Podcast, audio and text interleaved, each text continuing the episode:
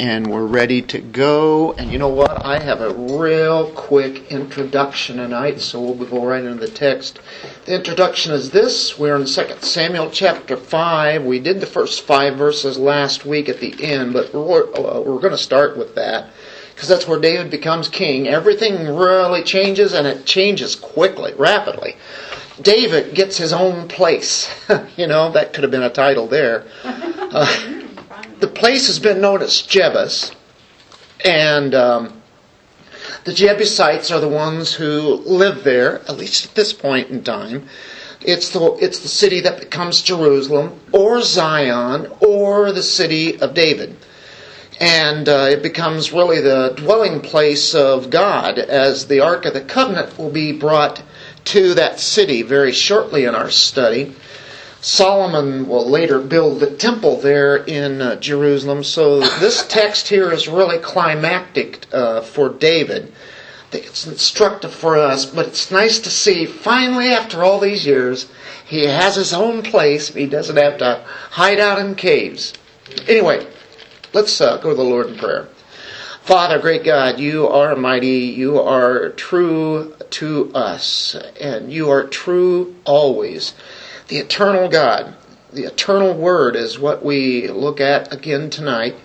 And may we be able to see how you work in David's life and how we see the very picture of Christ that's being illustrated here through David, the mighty, valiant warrior, the mighty, valiant king and uh, we thank you for this story because we can learn much from it as we see your character in David.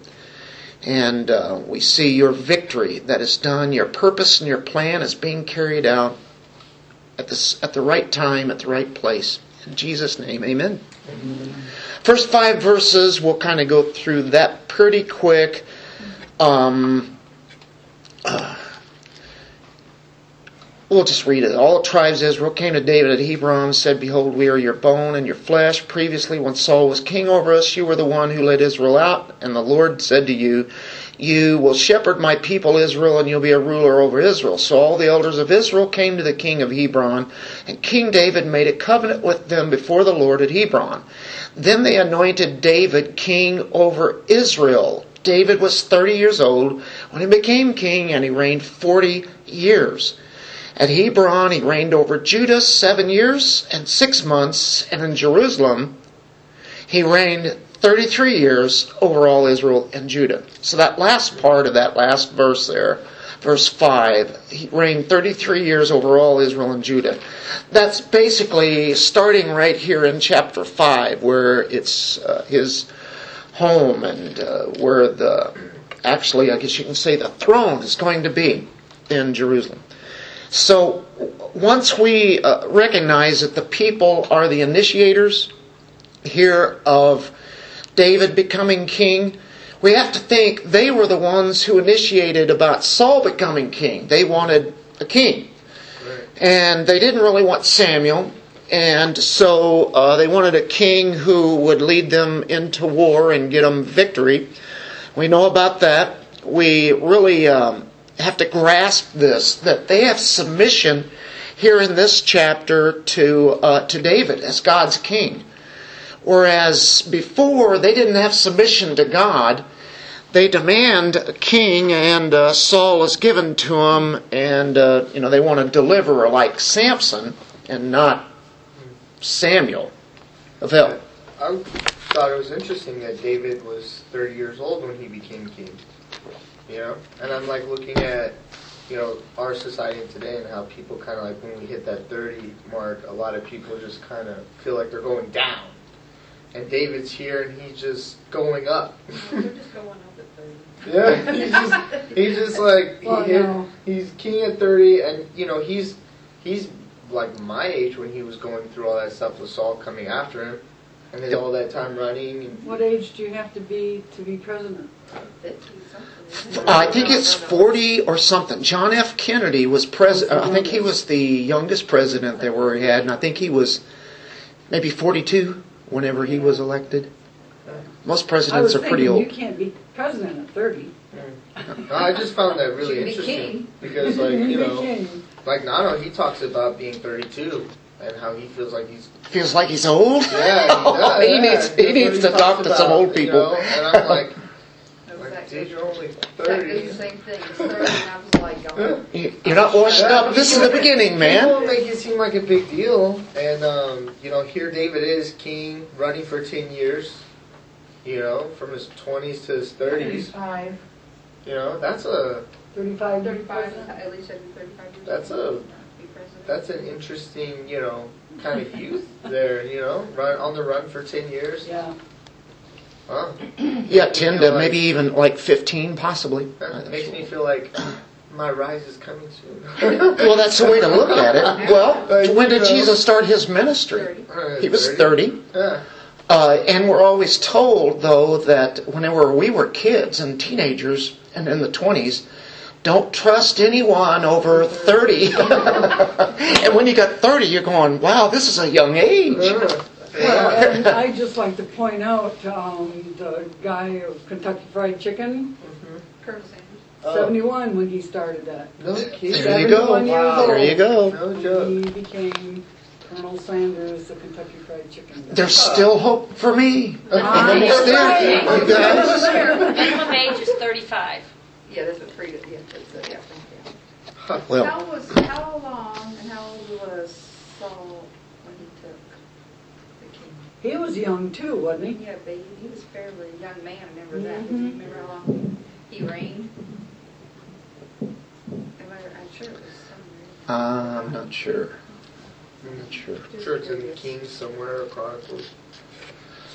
Because I Okay. don't know how long they lived in disobedience to one another. Where they got grants or. All right. Well, we have definitely a submission of the people here to David. This is a really a distinct change. They've come a long way since they first wanted somebody like Saul. And even though God is the one that picked out Saul at the same time, that's really kind of what they were after. You know, they were really wanting to uh, win the wars, which is a good idea, but um, they were just, uh, it was in fear, really, is what their deal was. Anyway, they were kind of rebelling against God because it was like a slap in the face to Samuel and God because they wanted another king there. But not here. You see quite the uh, opposite. Yes, they do want a king, but they know that David is one who is picked out by God.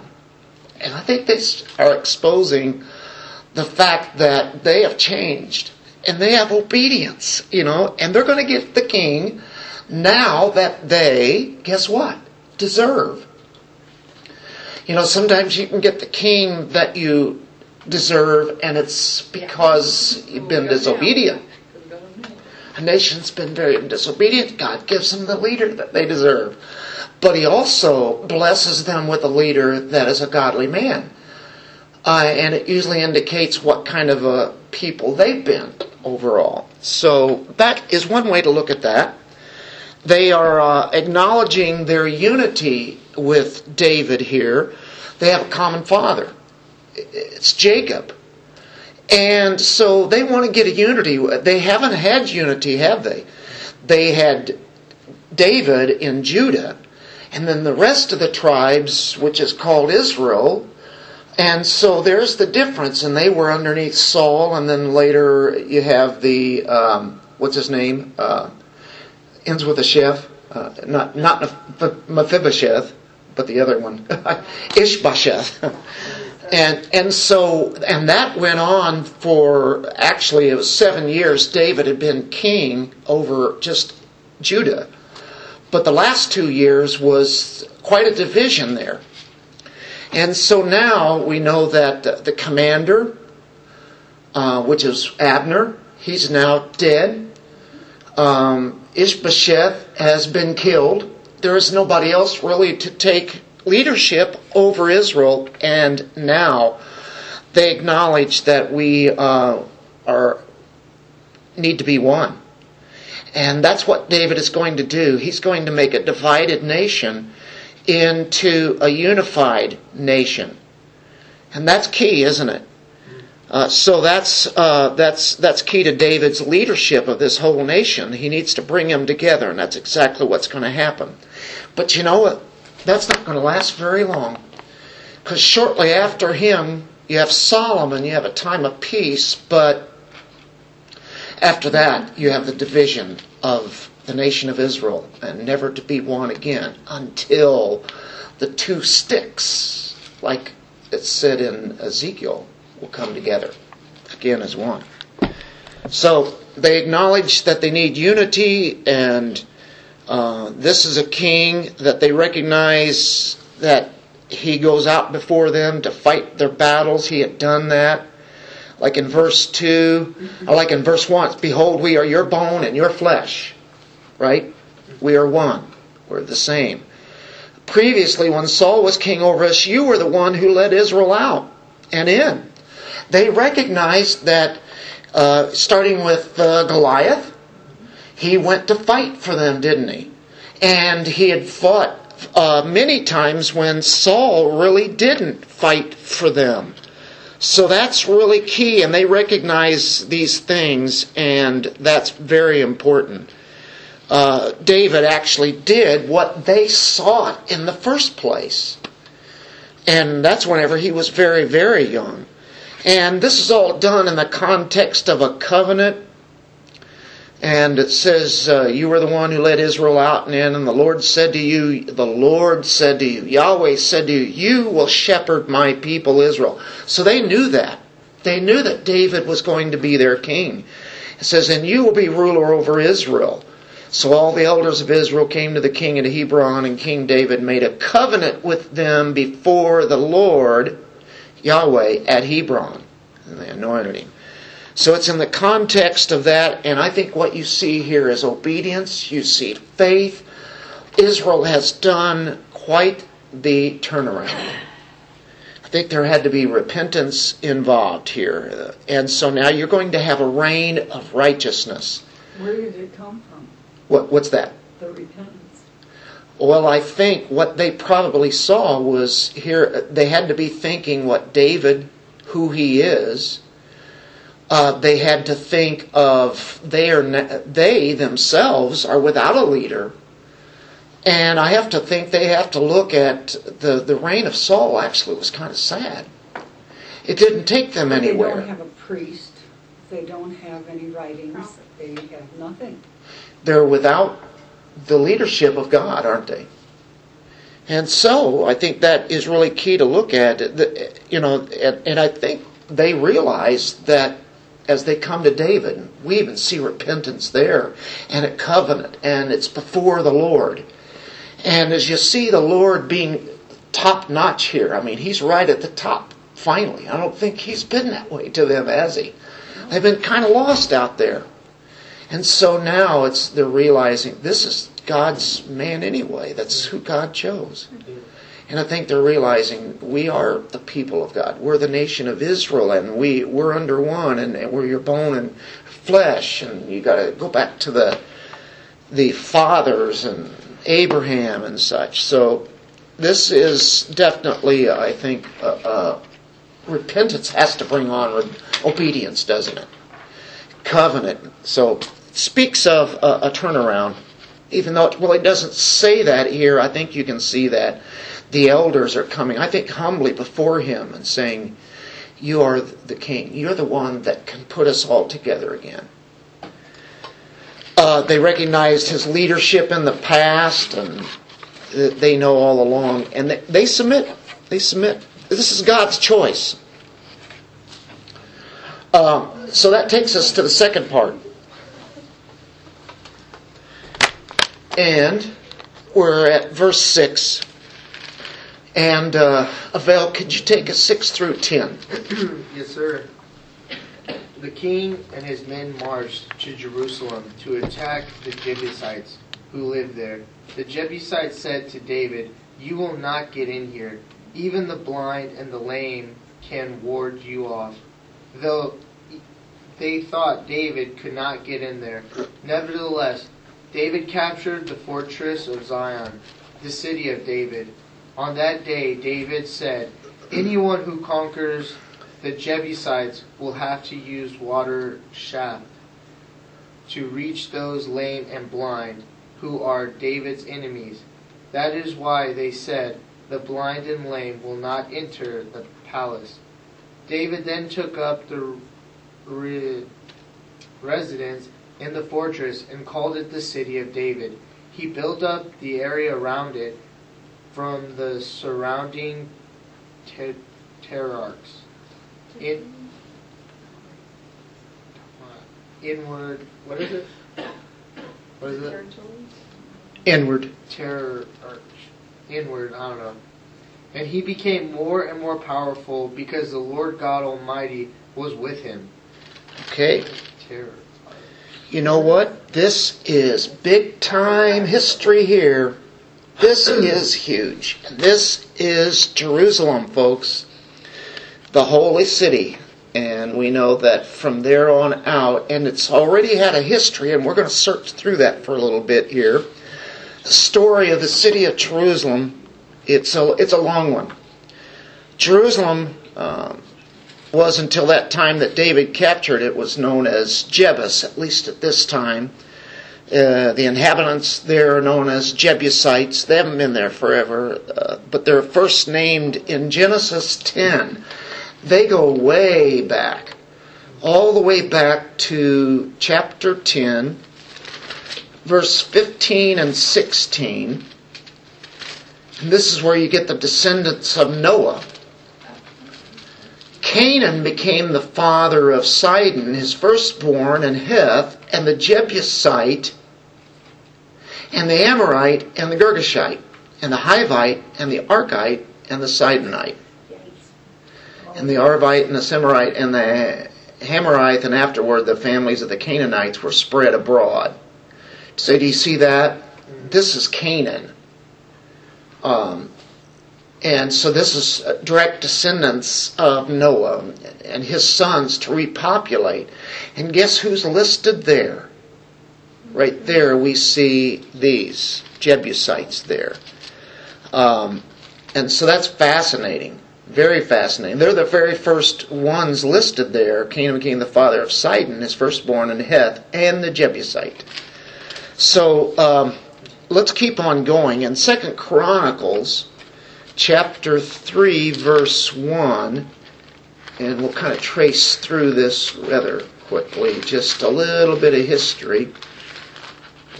3 1 says Solomon began to build the house of the Lord in Jerusalem on Mount Moriah, where the Lord had appeared to his father David at the place that David had prepared on the threshing floor of Ornan the Jebusite. So, Mount Moriah, Jebusites, Jerusalem, um, it's going to add up here. Go back to Genesis 15 now. We were in 10 a while ago. Genesis 15, verse 18. Abraham gets Abram gets a covenant from God here. It says in verse 18, On that day the Lord made a covenant with Abram, saying, To your descendants I have given this land from the river of Egypt as far as the great river, the river Euphrates. The Kenite and the Kenizzite and the Kadmonite and the Hittite and the Perizzite and the Rephaim, the Amorite and the Canaanite and the Girgashite and the Jebusite. So there we have uh, descendants of Abram. There's a covenant, and you know it's going to extend on out. So the Jebusites have been around for a long time. Go to Exodus 3, verse 8. And it says, So I have come down to deliver them from the power of the Egyptians and bring them from the land to a good and spacious land, to a land flowing with milk and honey, to the place of the Canaanite and the Hittite and the Amorite and the Perizzite and the Hivite and the Jebusite. They're in here a lot, aren't they? Uh, chapter 3, verse 17. Again, uh, in a list here or in this verse. uh, so I said, I will bring you up out of the affliction of the Egypt to the land of the Canaanite and the Hittite and the Amorite and the Perizzite and the Hivite and the Jebusite to a land flowing with milk and honey. So when Israel went into the promised land, they went into the land of these people that lived there. God prophesies this way back, like in the very early days. And, but he's telling them this is going to happen. You're going to go there. And that's what that's going to be the people that are going to be there that you're really going to have to defeat. Mm. Numbers 13:29.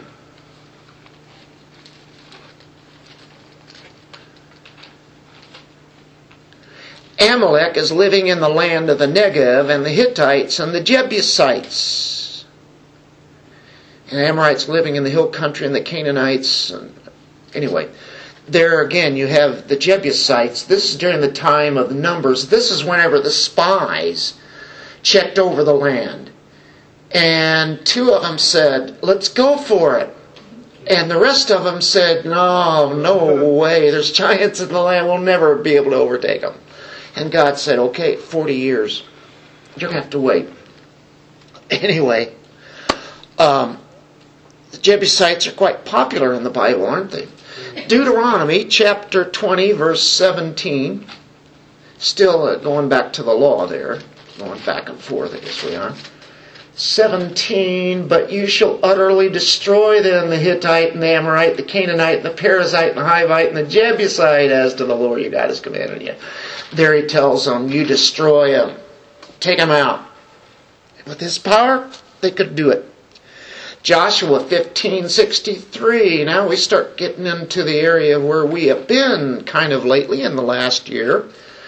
Think last year we started sometime, probably a little bit before this, when we were in Joshua, right? 1563. Now, as for the Jebusites, the inhabitants of Jerusalem, the sons of Judah could not drive them out. So the Jebusites lived with the sons of Judah at Jerusalem until this day. The writing of Joshua there. So that tells us a lot. They just couldn't drive them out. With God's power, they could have. So what does it say? I think this tells us a lot. They just lived with them. Uh, I think what happens there is a lot of the Jebusites rub off on the Israelites and they become comfortable. And that's the way it often is when we come, I guess, shoulder to shoulder with the world and its ways. And all of a sudden it just kind of becomes old hat and it's, it's okay. It's all right. And uh, this is why God wanted them to be removed. Well, they couldn't take them out, they said, so there they are. Uh, up until this time, all the way till the time of David. So you have Joshua, then you have Judges. I mean, we're talking 400 years till the time of David here. That they were kind of with these guys if they were hanging around Jerusalem area. And it really wasn't their land even though they had driven out most of the people from there, but not that area. Hmm. Their taunt here doesn't seem that like ferocious. The Jebusites, the way they like taunt at David. I mean, it kind of is, but you know, you will not be able to get in here. Even the blind and lame can ward you off. When like I go reading through it, and one king is threatening another king, you know, for their land and territory, they have a lot to say. You know, there's a Yeah. whole letter of Yeah. stuff that they have to say. A lot of trash talk. Yeah, but these guys are just like, You're not you're gonna get in here. Like, well, our lame and blind can beat you up. Or go away. Well, they took it really lightly. Yeah. Nobody has been able to ever beat them. Exactly. You know why? right. Because of the location. It's like a fortress there. Yeah. You have uh, up on a mount, you have valleys. It's hard to get to. Up almost total surround. Now, up in the north, there was an area that could could do that. But David's going to be the one that's going to do it. But yeah, they're saying you're not going to take. We can take our weakest out there, and you couldn't even beat them. You know. and I mean, Yeah. and then it falls up here. This is uh, this is why they say the blind and lame will not enter the palace.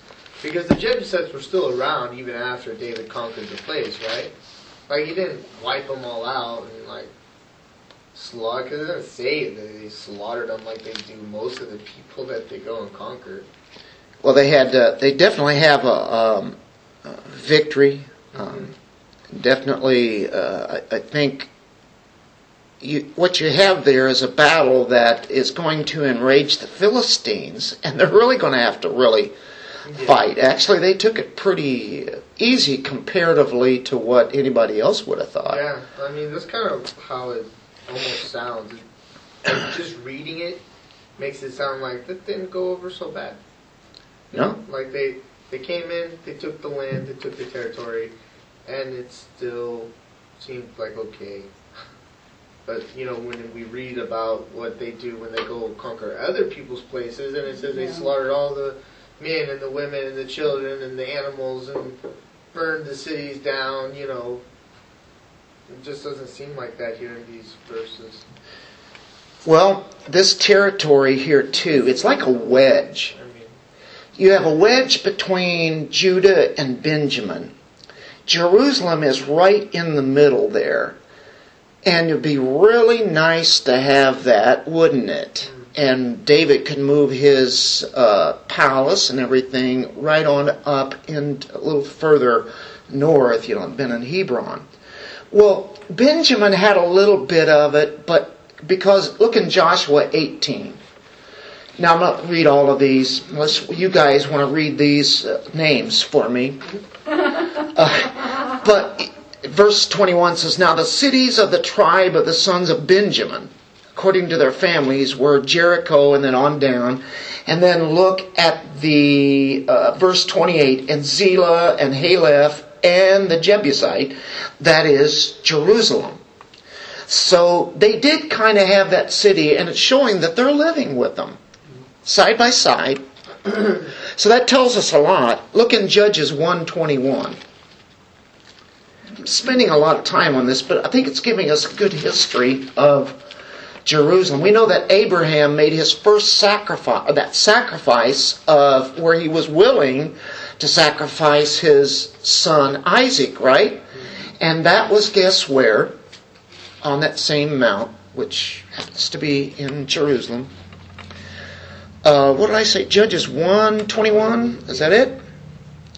Like, uh, t- uh, but the sons of Benjamin did not drive out the Jebusites who lived in Jerusalem. So the Jebusites who have lived with the sons of Benjamin in Jerusalem to this day. So I had to rub off on those Benjamites. Okay, Uh, but that's not what God told him to do. Right. He God told them to utterly destroy them. Because he didn't want their nasty habits rubbing off on the Israelites. Exactly.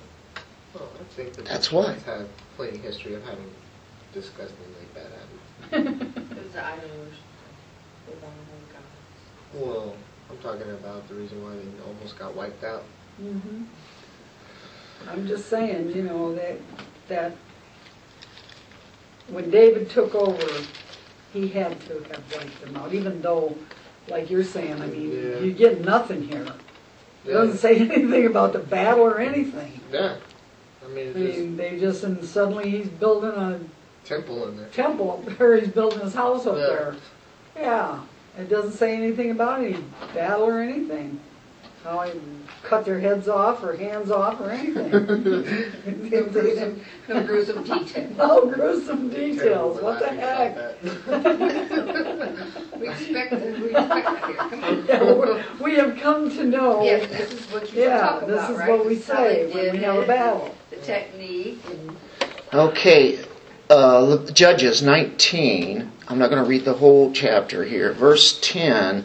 You have the Levites, Levi, a Levite having a concubine, and anyway, I'm not going to tell the Oh, story, but verse 10. But the man was not willing to spend the night, so he arose and departed and came to a place opposite Jebus, that is Jerusalem.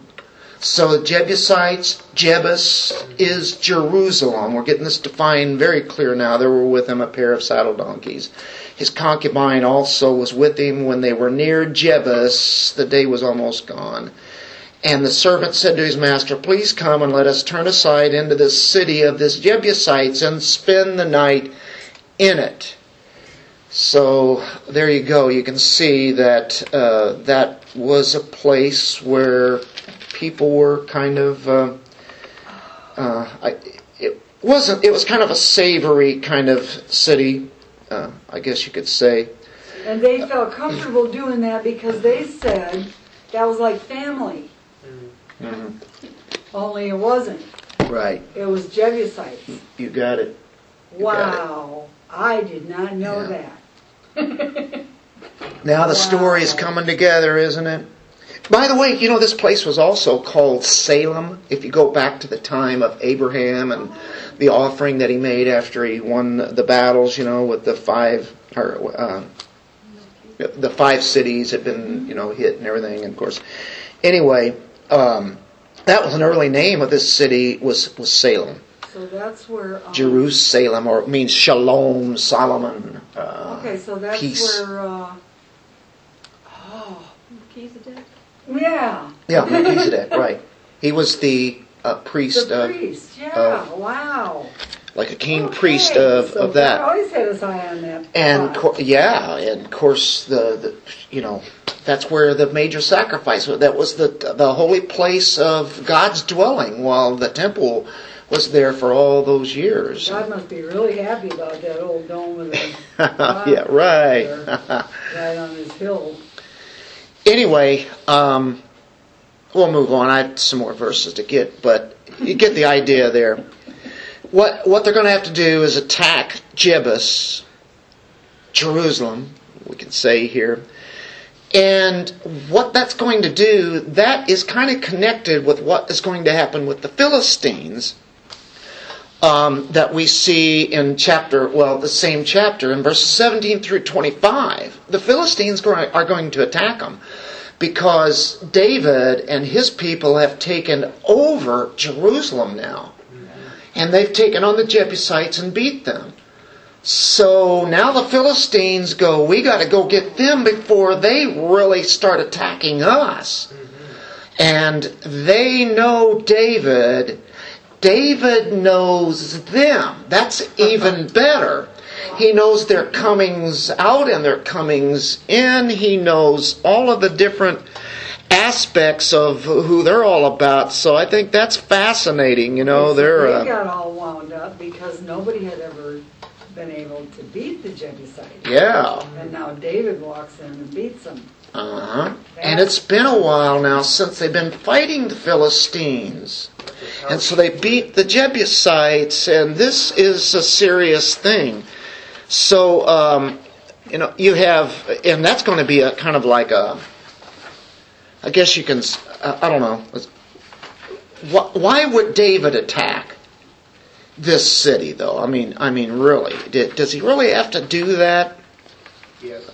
Yes. What? He does, doesn't he? Okay, why did he do it though? Why did he pick that? Did he know all this other stuff? Uh, what what we've just History? Oh, I'm sure he does.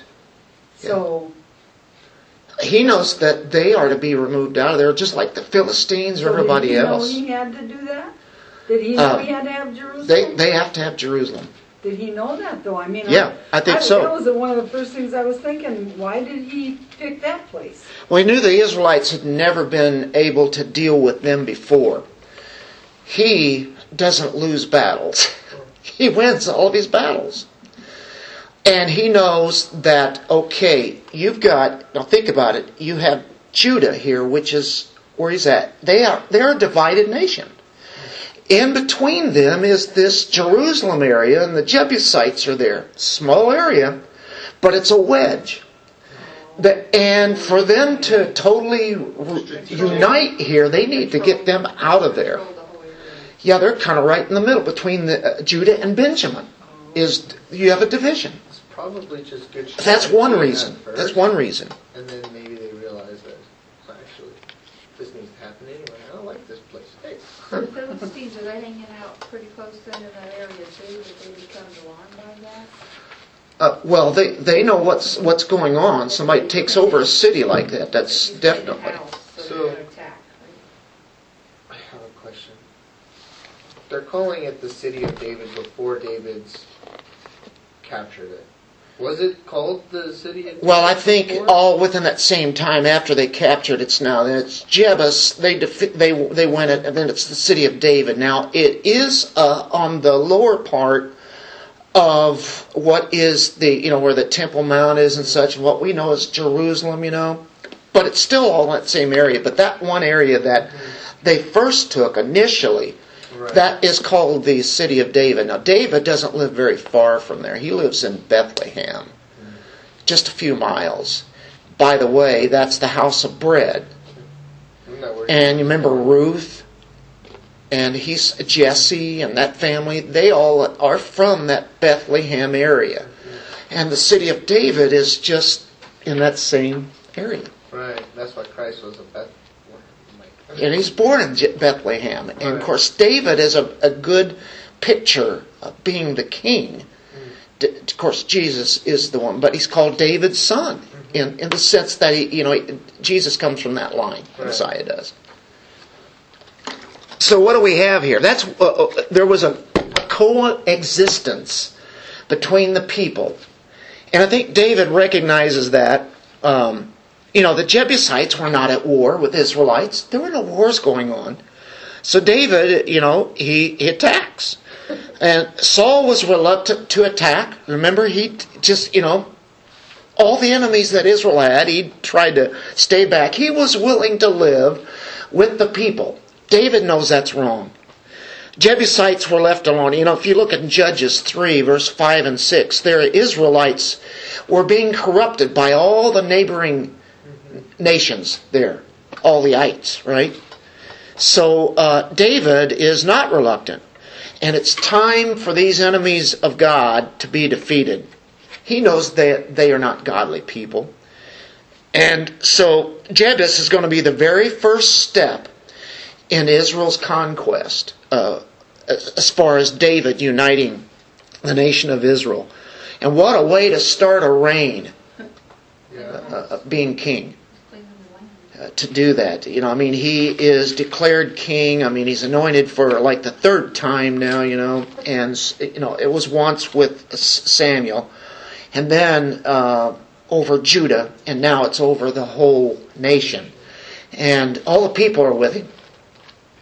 And so this this is a good good time. This is a, one of the highlights, I guess you could say, high highlights of David uh, as his kingship starts and uh, victory that happens with this. So the Jebusites had to be dealt with. David knew it. It's time. And uh, he needed a capital city. Uh, he had been king of Judah alone, and now here we are. The capital here is a little bit further north. It's centrally located. It's going to unify the nation. Jebus is a perfect city, and Israel's victory there unites the nation like I was talking about, you had a border there uh, of Judah and Benjamin. And uh, at, because of that natural setting, it made it very difficult for anybody to beat them. Now it's going to be very difficult for anybody to beat Jerusalem now. A prime place. There's more than one mountain, all valleys around it, a virtual fortress, and well, I think 5 9 says, uh, So David lived in the stronghold and called it the city of David. David built all around from the Millo and inward. Um, city of David, you have the Gihon Spring. By the way, um, whenever he took that city because he challenged it to whoever could go in there was going to be his captain. You guys remember who that's going to be? Joab, who has been a captain, and now he's going to take it all the way. David has a little problem with him, though, because he killed, murdered, murdered Abner, didn't he? Uh, First Chronicles 11, verse 4 through 8. Or, yeah, First Chronicles 11, 4 through 8. And it's the same, basically, where we're at. David and all Israel went to Jerusalem, that is Jebus. And the Jebusites, the inhabitants of the land, were there. the inhabitants of Jebus said to David, You shall not enter here. Now, they don't do the, uh, the smack talk here. Nevertheless, David captured the stronghold of Zion, that is the city of David. Now, it says David captured it, but here's how he did it. Now, David had said, Whoever strikes down a Jebusite first shall be chief and commander. Whoever does it. Joab, the son of Zeruiah, went up first, so he became chief. So he's the main commander, and he will be. Although I'm sure David's going, oh boy. His cousin, Uh, Chop's Yes. son, yeah, they're yeah they're cousin's son or something. yeah they're they're re- related there. Yeah. Just, just keeping it. So David dwelled in the stronghold, therefore it was called the city of David. He built the city all around from the Millo, even to the surrounding area. Joab repaired the rest of the city. So Joab had a lot to do with how, how that city came about, and as they built it up and made it almost impregnable, David became greater and greater, for the Lord of hosts was with him. The Lord's with him, man, things are really going good. Uh, the city, uh, they got to it through the water tunnel It goes on down through there and came up through and there we go. And, and David had been angered by what they said. And that even more just heaped it on that much more. So whenever they whenever they said that they uh, you know well you know we could defend this with the weakest people. And so David says, yeah, right. Little sneaky bit. Uh, all sphere, love and war, right? I kind of want to see what that looks like. Let's see a picture of it. Yeah, I wished I had one. I know I was trying to think of that I have a too. little mappy thing here. Yeah. There is one. Do you have the city of David in your uh, Bibles? Penny's got one. I've got one. Anybody else?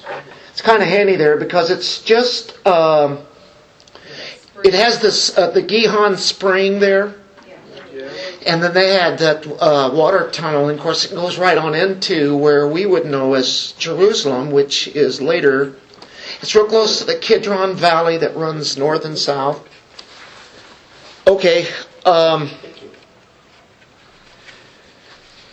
we are right at the end of it. Okay, 11 through 16. Um, then, and it's interesting, just before you have another war here, things are going really good, right? Then Hiram, king of Tyre, sent messengers to David with cedar trees and carpenters and stonemasons, and they built a house for David. And David realized that the Lord had established him as king over Israel, and that he had exalted his kingdom for the sake of his people Israel. Meanwhile, David took more concubines and wives from Jerusalem after he came from Hebron, and more sons and daughters were born to David. Now, these are the names of those who were born to him in Jerusalem Shemua, Shobab, Nathan, Solomon, Ibhar, Elishua, Nepheg, Japhia, Elishama, Eliada, and Eliphalet. Aren't you glad you didn't have to read those? Try to yell himself. Okay, we get the idea. You have two houses going here. recognize two of them, Nathan and Solomon. Nate, there you go. what do we have here? We have two houses. A physical house is built for David from a friend. A nation around them, or a city really, Tyre and Sidon, you know, and they are living on the coast and they offer their services. They're, they're all the, uh, the cedar trees that are growing up there, carpenters, stonemasons, everything you need. David gets quite a house. And, you know, quite a peace here between these. They recognize that this is David, and, and so they go all out in helping him out. Uh, at, in, in the Abrahamic covenant, the nations who curse Israel will be cursed. The nations who bless Israel will be blessed. Well, they were blessed for a while. Doesn't- Yeah. Doesn't Tyree get a rebuke from Mhm. Isaiah? Tyre and Sidon, Mhm. both of those. Yeah. Because later on, yeah, and They and rebel and turn wicked. Yeah. After after this time period, they uh, definitely would be enemies of God. Okay. But in this case, God raised this man up to come along and help Yeah. David and their people, and it's nice to have some, um, you know, people that are helping you out. Yeah, it's kind of Isn't interesting. Tyre, the kingdom of, isn't that along the coast? It's right on the coast, Yeah. Yeah. Because up north there. In Isaiah's rebuke, it even mentions their like cedars and their carpenters and their like their blessings and their wealth that they got from being on the coast. Exactly. so They, they had a lot of income coming in there. yeah, they did. They're willing I think to you're real do that. proud. Tend to get real proud of that. Tend to start thinking they did it all by themselves. Mm. Yeah, and the key here is like what you just said there in verse 12. David realized that the Yeah. Lord had established this. He didn't do it. Yeah, he didn't. God's using him, but it, the Lord builds the house. yeah. So you got a physical house, and you also have the house of David as far as his family. Many wives, many children meant prosperity to the people who lived in the ancient Orient. And what it, what David is doing though is adding a number of wives. I think he is multiplying wives. And in Deuteronomy 17 17 in the law, it says this 17 17 He shall not multiply wives for himself, or else his heart will turn away, nor shall he greatly increase silver and gold for himself. Be a warning, David. This is about having a when they have a king come over them. If he be a, a you know a good king, God blesses that. But he gives a warning and says um he shall not. And that, what did kings do? You bring in wives, you bring in more family, and that's the royalty, and you get conditions and covenants built up with other nations around you so they don't attack you and you help them out, you know, and God doesn't need that. He doesn't need David to do what he's doing. It doesn't say that it's bad, but the law says right here, he shall not multiply wives for himself. If you think this is something, you see the next king, which is his son Solomon. I can't even believe it. I don't know how that works. So, but his house is being built. Okay, we close it out in the next section here, and uh, what are we in? Verse 17? Mhm, Yeah. Okay, what we have here are the Philistines attacking now. But never fear, God is really with them. That just even a godly man like like David, he just couldn't leave it alone, could he? One wife. Okay, here's the war. When the Philistines heard that they had anointed David king over Israel, all the Philistines went up to seek out David. And when David heard of it, he went down to the stronghold. Now the Philistines came and spread themselves out in the valley of Rephaim. Then David inquired of the Lord, that's key, saying, Shall I go up against the Philistines? Shall I go after them? Will you give them into my hand? And the Lord said to David, Go up, for I will certainly give the Philistines into your. I think we catch the moral of the story there, don't we? So David came to Baal Perazim and defeated them there, and he said, The Lord has broken through my enemies before me like the breakthrough of waters. Therefore he named that place Baal Perazim. They abandoned their idols there, so David and his men carried them away. Now the Philistines came and they, they took them and they went and destroyed them.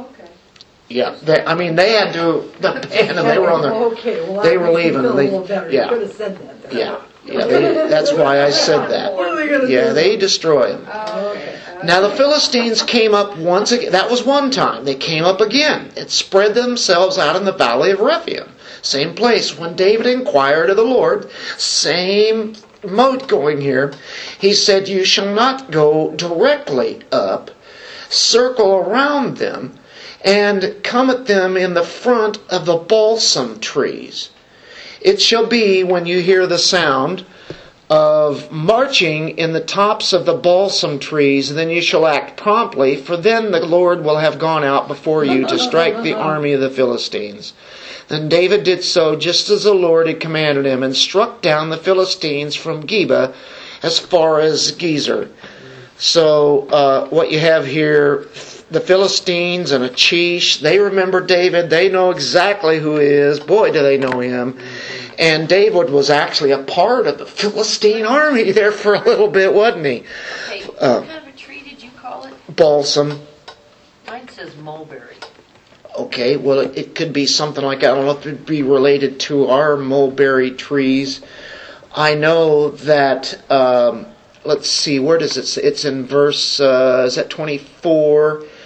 Uh, the they said I've got a note here. It's dealing with the leaves of the trees of this kind of tree would rustle by just the slightest bit movement of the wind, and that would generate. You know, if you had a large army marching maybe from a little bit of a distance and the wind is stirring up, it's like when you hear that and there's still a little bit of a distance away, you know that now it's time to act as you are surrounding, right, them. And when you hear that coming through that kind of tree.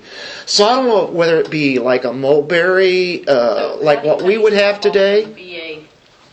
The one, what I have is B A L S A M. That's what I have. And so, but they could be related, they- or it could be the, the same. Usually that's something like that. Um, but we do know that their tree, their leaves are, they would rustle very easily, and whenever there would be any kind of a breeze at all. So if you would have the soldiers marching, maybe you don't, maybe don't hear them marching out there.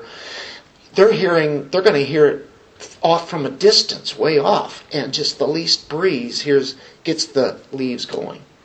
So David knew from the very off there. So, um, you know, the Philistines were on the offensive here, but David is ready, and and he knew full well that they were coming. And uh, you know, David is consolidating the whole kingdom together now. He's got all the the armies together. David is God's king, no doubt about it, right? And over the people of God, and he recognizes that, and he always calls on God. It's just as simple as that. Calling on God, God says yes. This time he told him a different story or how, how to do it.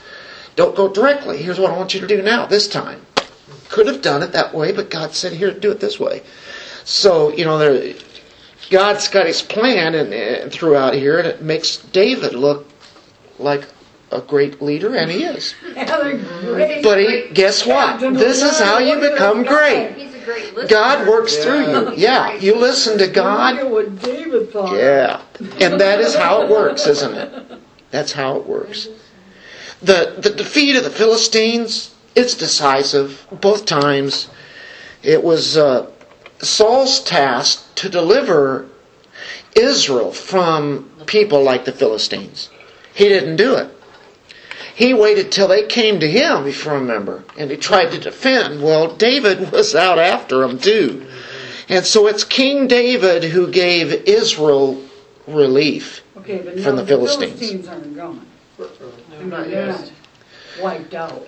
But and he battles and battles all all the time. He's got 33 more years here of this going on basically. He just got one as far as those old geezers.